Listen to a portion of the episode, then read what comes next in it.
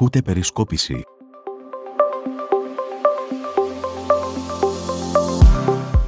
Γεια χαρά σε όλους, καλώς ορίσατε στο πρώτο podcast της Συμμαθίας, το podcast της περισκόπησης που έχει τον τίτλο «Με τον Ή και με το Σίγμα», στο οποίο ακούτε σχόλια για την τρέχουσα επικαιρότητα.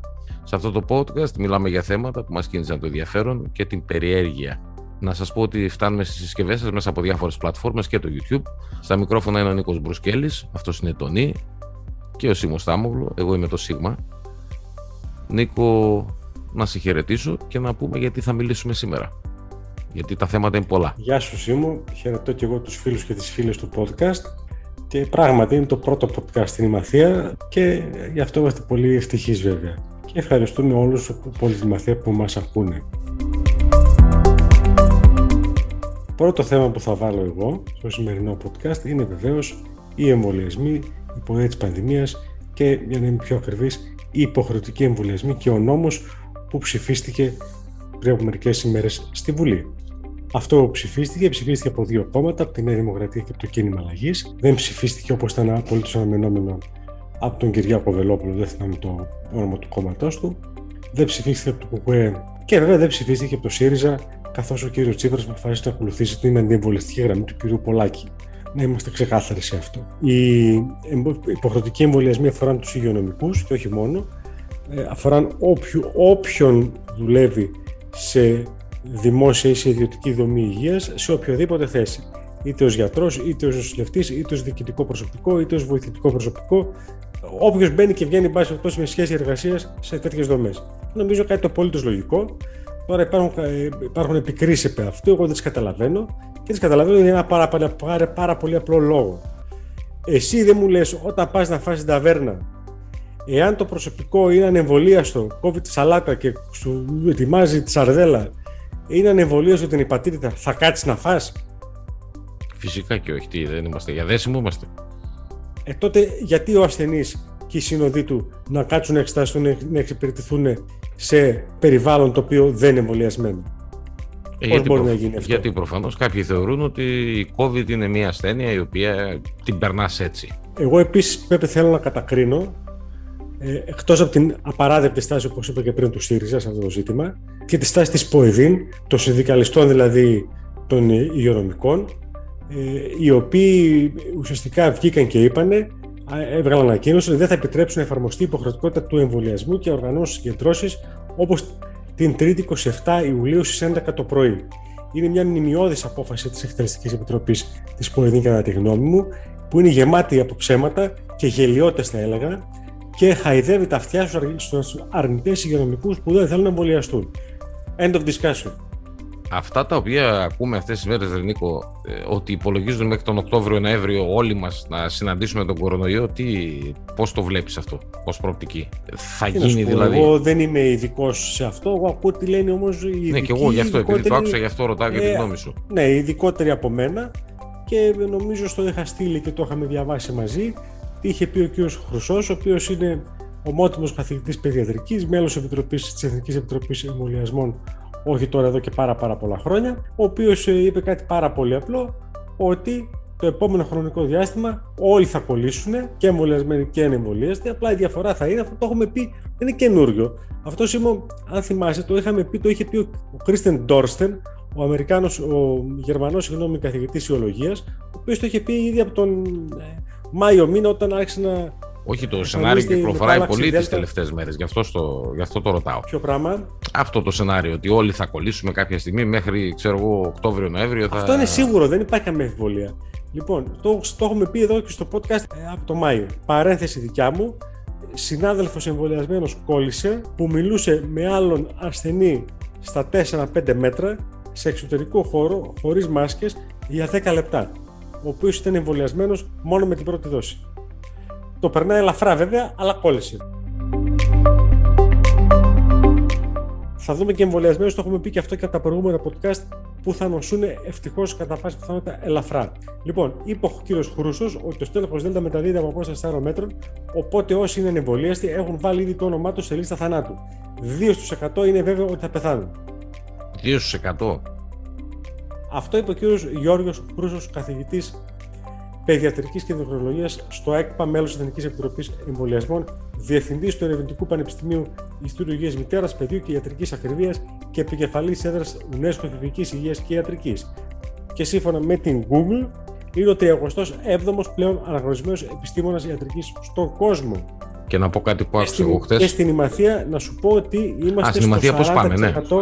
στο 40% του, συνολικού, του πληθυσμού των ενηλίκων. 40% πλήρως εμβολιασμένοι εννοείς. Πλήρως εμβολιασμένοι, για να σου δώσω μέτρο σύγκρισης, ε, στη Θεσσαλονίκη είναι το 50%. Μεγάλη Είμαστε, διαφορά. Ναι, είναι μεγάλη διαφορά. Είμαστε στους χαμηλότερους νομούς. Και εκεί που θα χτυπήσει κυρίως θα είναι σε νομούς με χαμηλή εμβολιαστική κάλυψη. Εγώ να αναφέρω κάτι που άκουσα χθες. Το άκουσα στο ραδιόφωνο. Όπου λέγανε ότι είχε μια καλή συζήτηση, την οποία κάθισα την άκουσα με προσοχή. Έλεγαν ότι έρευνες που έχουν κάνει δείχνουν ότι ο κορονοϊός τελικά χτυπάει ζωτικά όργανα όπως είναι η καρδιά και οι πνεύμονες και δημιουργεί λέει, προβλήματα ακόμη μακροχρόνια προβλήματα. Έτσι, ακόμη και αν ανανύψεις, ναι. σου αφήνει θεματάκια. Όχι θεματάκια. Υπάρχει... Θεματάκια συσσαγωγικά. Όχι θεματάκια. Θέματα. Υπάρχει η νόσο long COVID πλέον. Είναι νέα νοσολογική οντότητα, η μακροχρόνια δηλαδή COVID, που αφήνει σοβαρά προβλήματα ενίοτε στους νοσούντες. Στο Facebook μια συνάδελφος, να σου πω, παιδίατρος έχει φτιάξει μια πολύ μεγάλη ομάδα με γύρω σε 7-8 μέλη με ανθρώπους οι οποίοι είναι ασθενείς long COVID. Η ίδια είναι ασθενείς long COVID. Είπαμε, είναι πολλά στη μέση. Ένα από αυτά τα πολλά που είναι στη μέση και έχουν να κάνουν με, τον COVID, με την COVID, γιατί η COVID είναι θηλυκόν, είναι η ασθένεια, είναι και το γεγονός ότι έχουμε και τα παιχνίδια τα πολιτικά έτσι, που γίνονται στη χώρα μας και όχι μόνο στη χώρα μας, ε, την Ιταλία που την παρακολουθώ λίγο στενά και εκεί τα πράγματα είναι λίγο έτσι όπως τα δικά μας. Έχουμε λοιπόν και τα πολιτικά παιχνίδια που γίνονται, όπου ένας λέει, ο άλλος δεν λέει, ο ένας είναι υπέρ, ο άλλος είναι υπέρ με τον απόδι και με το άλλο είναι κατά και να δούμε τι θα κάνουμε με τους εμβολιασμούς κτλ. κτλ. Εγώ νομίζω ότι σταδιακά θα προχωρήσουμε και θα πάμε σε καθολικό εμβολιασμό υποχρεωτικό για όλους, σιγά σιγά όμως. Όχι ότι θα γίνει απότομα. Δεν θα πούνε, ξέρω εγώ, από 1 Αυγούστου ξεκινάμε. Όχι έτσι. Εγώ πιστεύω ότι θα το πηγαίνουν ε, ηλικιακή ομάδα μετά από ηλικιακή ομάδα ή επαγγελματική κατηγορία μετά από επαγγελματική κατηγορία. Θα προχωρήσει κάπως έτσι, εγώ πιστεύω.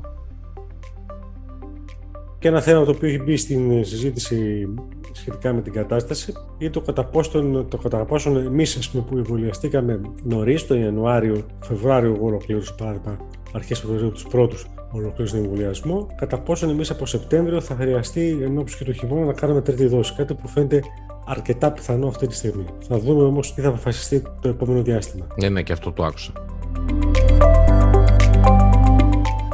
Δεύτερο θέμα το οποίο θέλω να σχολιάσουμε είναι βασικό και έχει να κάνει ε, εσύ ως ε, φίλος του αθλητισμού και όχι μόνο του ποδοσφαίρου, εσύ είσαι και του κλασικού, το, το γουστάρεις πολύ, σ' αρέσει. Την άποψή σου για τη μετάδοση που έχει κάνει μέχρι τώρα η ΕΡΤ θα ήθελα να μου πεις για τους Ολυμπιακούς Αγώνες, παρακαλώ. Να πούμε ότι η Ελλάδα έχει στείλει εκεί 83 αθλητές. Δεν θυμάμαι σε πόσα αθλήματα, αλλά έχει στείλει 83 αθλητές. Ναι, υπήρξαν θέματα και υπήρξαν θέματα με τη μη μετάδοση του προκριματικού του Πετρούνια, ο οποίος είναι από τους ανθρώπους που μπορεί να μας χαρίσουν μεγάλη διάκριση και μετά του Γκιόνι, ο οποίος ε, χάσαμε και αυτού τον, τον δεύτερο προγραμματικό, ο οποίος παίζει πινκ το παιδί αυτό.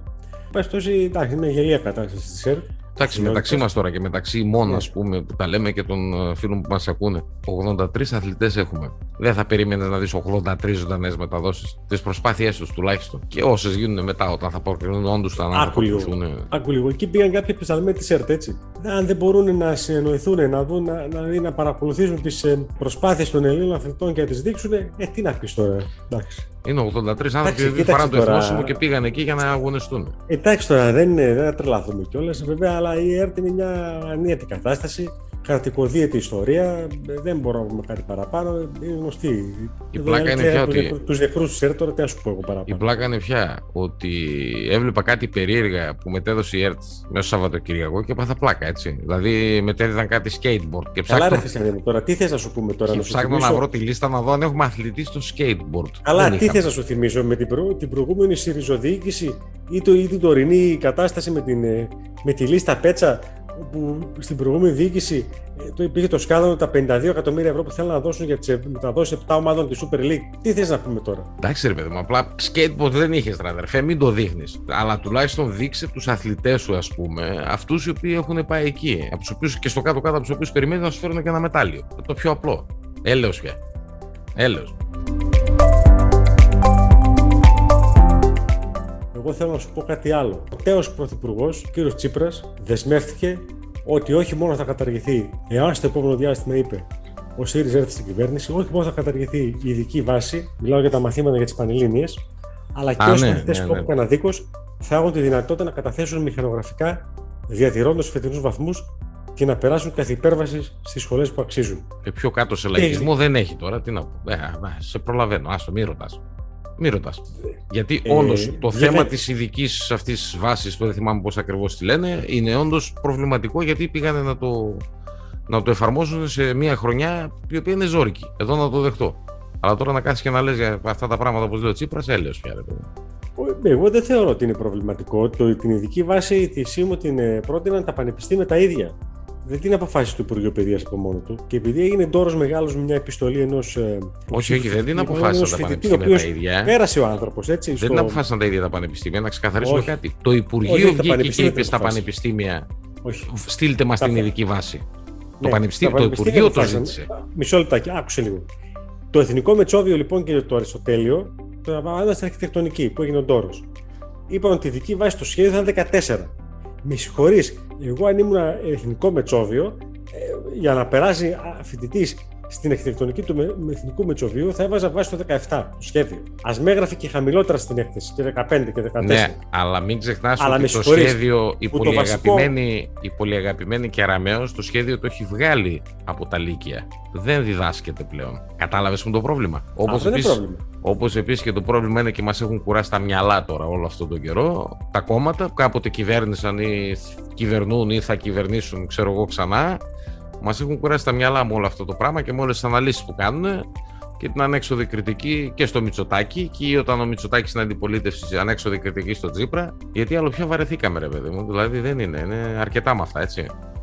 Πάντως Ας ακούσουμε Twitter, κάτι ουσιώδες και τεκμηριωμένο κάποια στιγμή. Πάντως στο Twitter να ξέρεις, βγήκαν ε, χιουμοριστικά με βάση αυτά που είπε ο τέος πρωθυπουργός κ. Τσίπρας, όπως ότι δεσμεύω ότι αν στο επόμενο διάστημα ο ΣΥΡΙΖΑ έρθει στην κυβέρνηση, όχι μόνο θα καταργηθεί αποσιοποιητικά, ο καθένας συμπληρώνει ό,τι γουστάρει, εν πάση περιπτώσει, αλλά και ή αποσιοποιητικά συμπληρώνεις ό,τι θες, σε παρακαλώ, θα έχουν τη δυνατότητα κάθε υπέρβαση να κτλ. κτλ.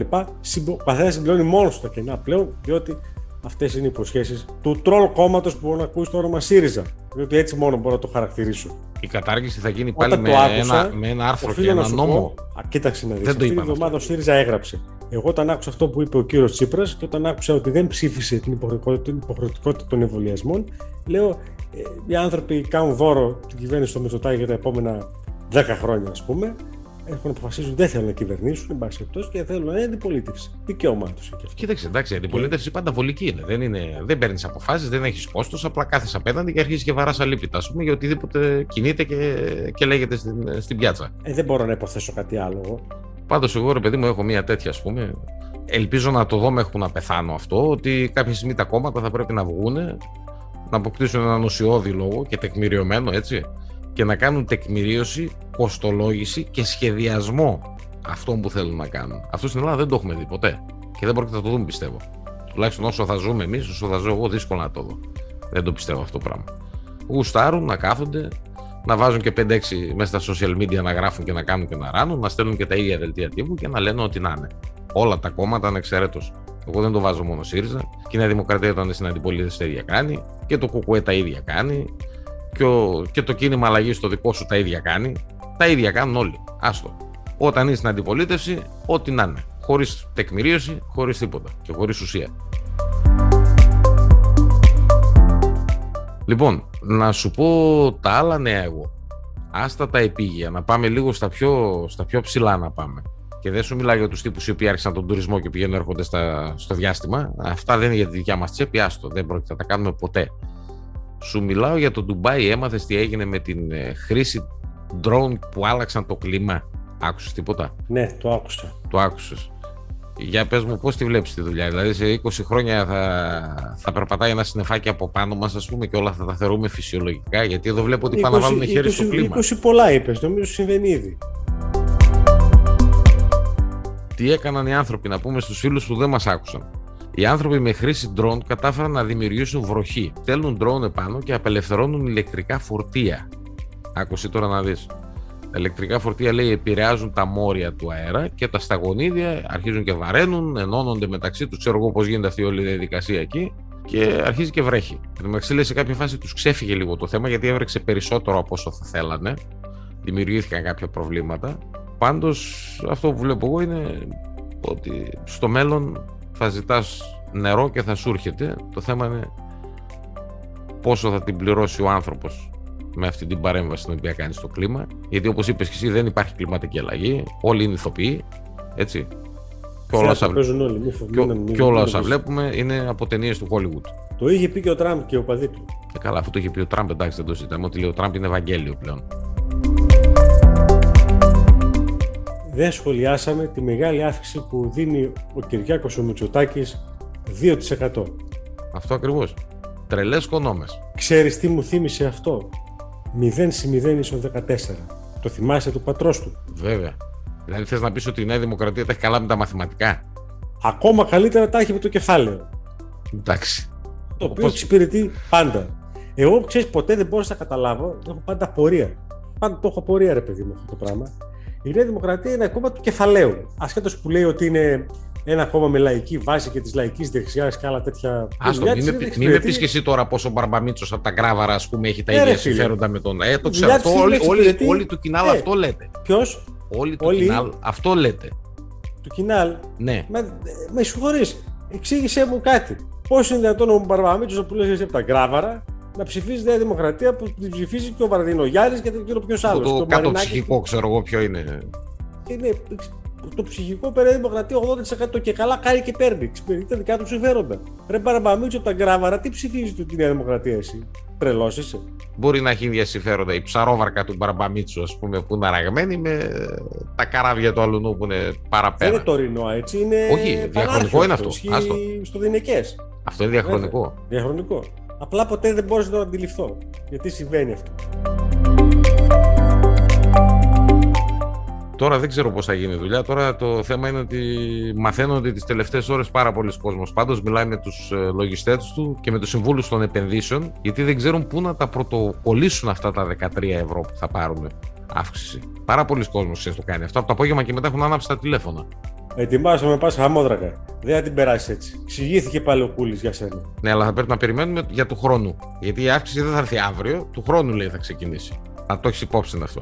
Θα τα πάρεις αναδρομικά, άσυτο. Θα περιμένω.